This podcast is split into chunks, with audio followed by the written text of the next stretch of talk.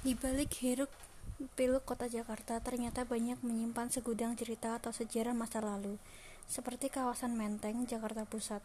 Konon tempat ini memang sudah menjadi permukiman elit sejak zaman kolonial Belanda. Kawasan Menteng yang berada di selatan kota Batavia kadang juga disebut sebagai Untung Jawa, lantaran letak di sebelah utara Kampung Melayu. Sebelum menjadi permukiman elit seperti yang dikenal sekarang ini, Menteng merupakan daerah yang kurang dikenal, bahkan dihuni binatang buas.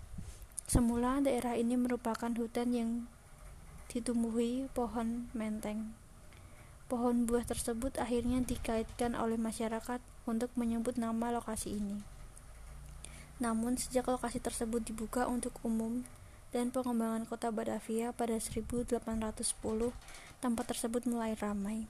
Kemudian sekitar 1912, Gubernur Jenderal William Herman Dendles menjadikan tempat ini sebagai perumahan untuk pegawai pemerintah Hindia Belanda.